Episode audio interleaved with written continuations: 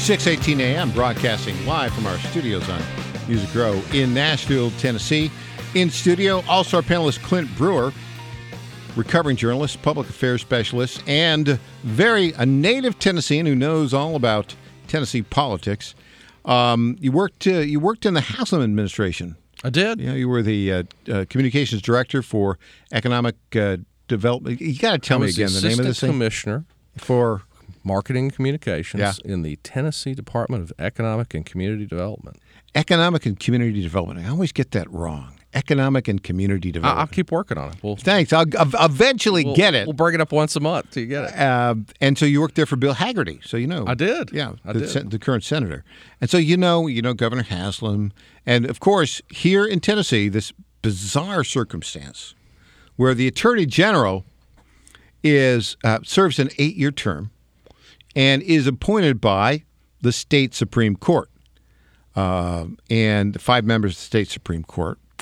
Now, the question that I have for you, reading about uh, how these guys have been appointed, and uh, Slattery said he's not running for another eight-year term. His term will expire August 31st, so we've got three and a half months for the uh, now. It's a short time window, actually, for the state Supreme Court to you know review various candidates. My impression has been, Clint, that uh, they kind of rubber stamp who the governor wants. At least that appears how Haslam got the gig eight years ago. It, am I wrong in that? I don't know about a rubber stamp. I think the governor has a lot. Any governor who has an appointment to make there has a lot to say, and and I mean the the let's be clear. The job of the attorney general in Tennessee, anyway, is essentially you are the uh, head lawyer for state government. And there may be general counsels or uh, uh, you, you know other attorneys who function in state government, but at the end of the day, they report up to the AG's office. And if the legislature gets sued, if the governor gets sued, if you know a, a highway patrolman gets sued, uh, you know if the court, if the state has to go to court uh, to litigate against somebody else, um, if somebody needs a legal opinion on a matter. Uh, it all flows from the attorney general's office, so they're essentially the general counsel for the entirety of state government. So you you know um, a General General Slattery, I do. and uh, you hold him in high regard. I, I do. I uh, Herbert Slattery is a just a fine, fine man. He is a very ethical man. He is a very moral man. He's a very tough cookie when you deal with him one on one. He demands uh, uh, specificity from you. Uh, he demands uh, uh, real answers. Um, I've dealt with him one on one. He is uh, sort of consummately professional. Um, I just I think a lot of him. I, I know that he has uh, made some decisions that haven't made every conservative in the state happy. This Uh, one included. You included, but but that you know, but making people happy is really not the attorney general's job.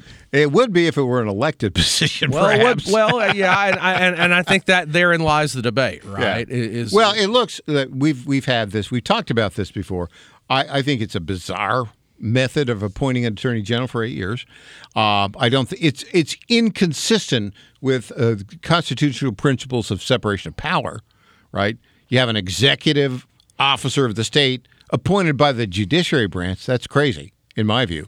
But most Tennessean, the establishment here in Tennessee, doesn't think that way at all. They seem to like it. Well, there's a um, there's a long-standing culture in the state bar association. Mm-hmm. Um, you know, dates back over hundred years, where there is a you know huge amount of deference given to the state supreme court and to the judiciary in general. Mm-hmm. Um, you know, uh, if you look, uh, you know, attorneys in the state, for example, are governed by the rules of the Tennessee State Supreme Court. Mm-hmm. So all of the you know things that attorneys can and can't do, both in practice and business, and, and to even some extent uh, in their personal lives, um, all flow from uh, rules promulgated by the state Supreme Court. And let me just say this about the Tennessee State Supreme Court. I have watched and we've written about many uh, issues that have gone up to the state Supreme Court.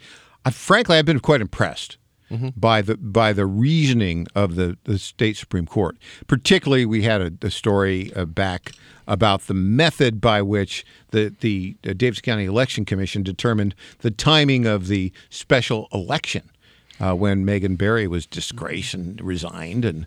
Uh, um, and we actually argued that the David uh, Davidson County Election Commission got it wrong, uh, uh, and that's basically you know uh, uh, very smart. Jamie Hollins was the attorney, very more affiliated on the Democratic side, but he made that argument uh, very well. Took it to the state supreme court, and they made very clear, unanimous decision that I think was the right decision. I've been very impressed with the state supreme court as a court and the, their reasoning in most of their decisions personally. Yeah, and, and I, you know, it, it's um, we've talked about this on the show before, and it's it's odd as conservatives to express confidence in your government, uh, but eh, the Supreme Court here is kind of like what we've discussed before with the legislature, our constitutional officers, like the Secretary of State and others, that we, we, we sometimes forget how good we have it in this state. Our government runs a lot better than many of our peer states. And my view actually has been, and if you listen to the program, I actually I think our, our judiciary's done well. I think our legislative branch actually done well, even though I've been you know critical of this and that on it. But the process, I think, and the leadership is pretty good. I've been most critical of the executive branch Right. here, of the governor and the attorney general. I because I, would differ with you. Uh, I I think that Attorney General Slattery has not been a leader in pushing back against the federal government. A, a guy like Jeff Landry out of Louisiana, Patrick Morrisey out of West Virginia, Ken Paxton out of Texas. These are the guys that I think are leading the way.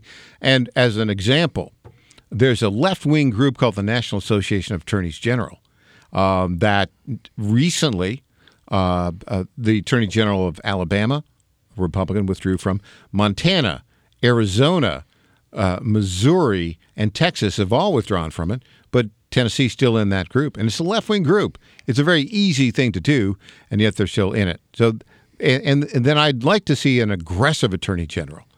Um, now, I want to get your advice on this. I want to, but here, here's my idea. You tell. So there are five members of the state supreme court. They're the ones that are going to make this decision. Yeah. Uh, why can't our listeners provide them a list of of attorneys who would be a more aggressive, Jeff Landry like defender of the rights of Tennesseans against the usurpations of the federal government? Why can't we present that to the members of the Tennessee Supreme Court? Well, I'm sure you can present it. It's a question of whether they're going to listen to it or not.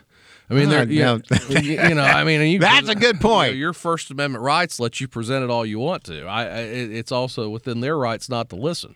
Um, so here's the better. So uh, I'm inclined. First, we'd have to find a Jeff Landry type attorney general. right. candidate. That's number one. Number two, uh, we'd have to present it to the five uh, members of the state supreme court in a way that they would pay attention to it. Now, what would your be your how do how would we get them to pay attention to our list? Well, I think you get them to pay attention to your list by getting people in the legislature and the governor's office to, to pay attention to your list. I mean, you know, I, I think that you, there's got to be some validation beyond sort of a call from the public for a certain person. And I, I think you're on a better path having the debate about whether we should have an elected attorney general. You know, I, Oh, I had a, see, I had a- now that's not, but that's not going to happen. minute. And there's there's an I- I event had a- coming up here. Had- there are five members of the state supreme okay, court. I mean, They're going to pick somebody. I'm just telling you if you pick want- them somebody like me. I'm telling you or if you like want- who looks at the world like you I want do. change. I'm just trying to tell you what the more realistic path is. I, I So I, you don't think the state supreme court members will listen to our our, our listeners who will suggest an aggressive attorney general? I, I do not. You might be right. I'm pretty sure I'm right. You really? Yes. Oh, Uh, they're not going to. so- they're so not now- they're not going to crowdsource the decision. So about now you've AG thrown is. down the gauntlet to our listeners, Clint. Well, I guess. I think now we're going to have to rise to the occasion.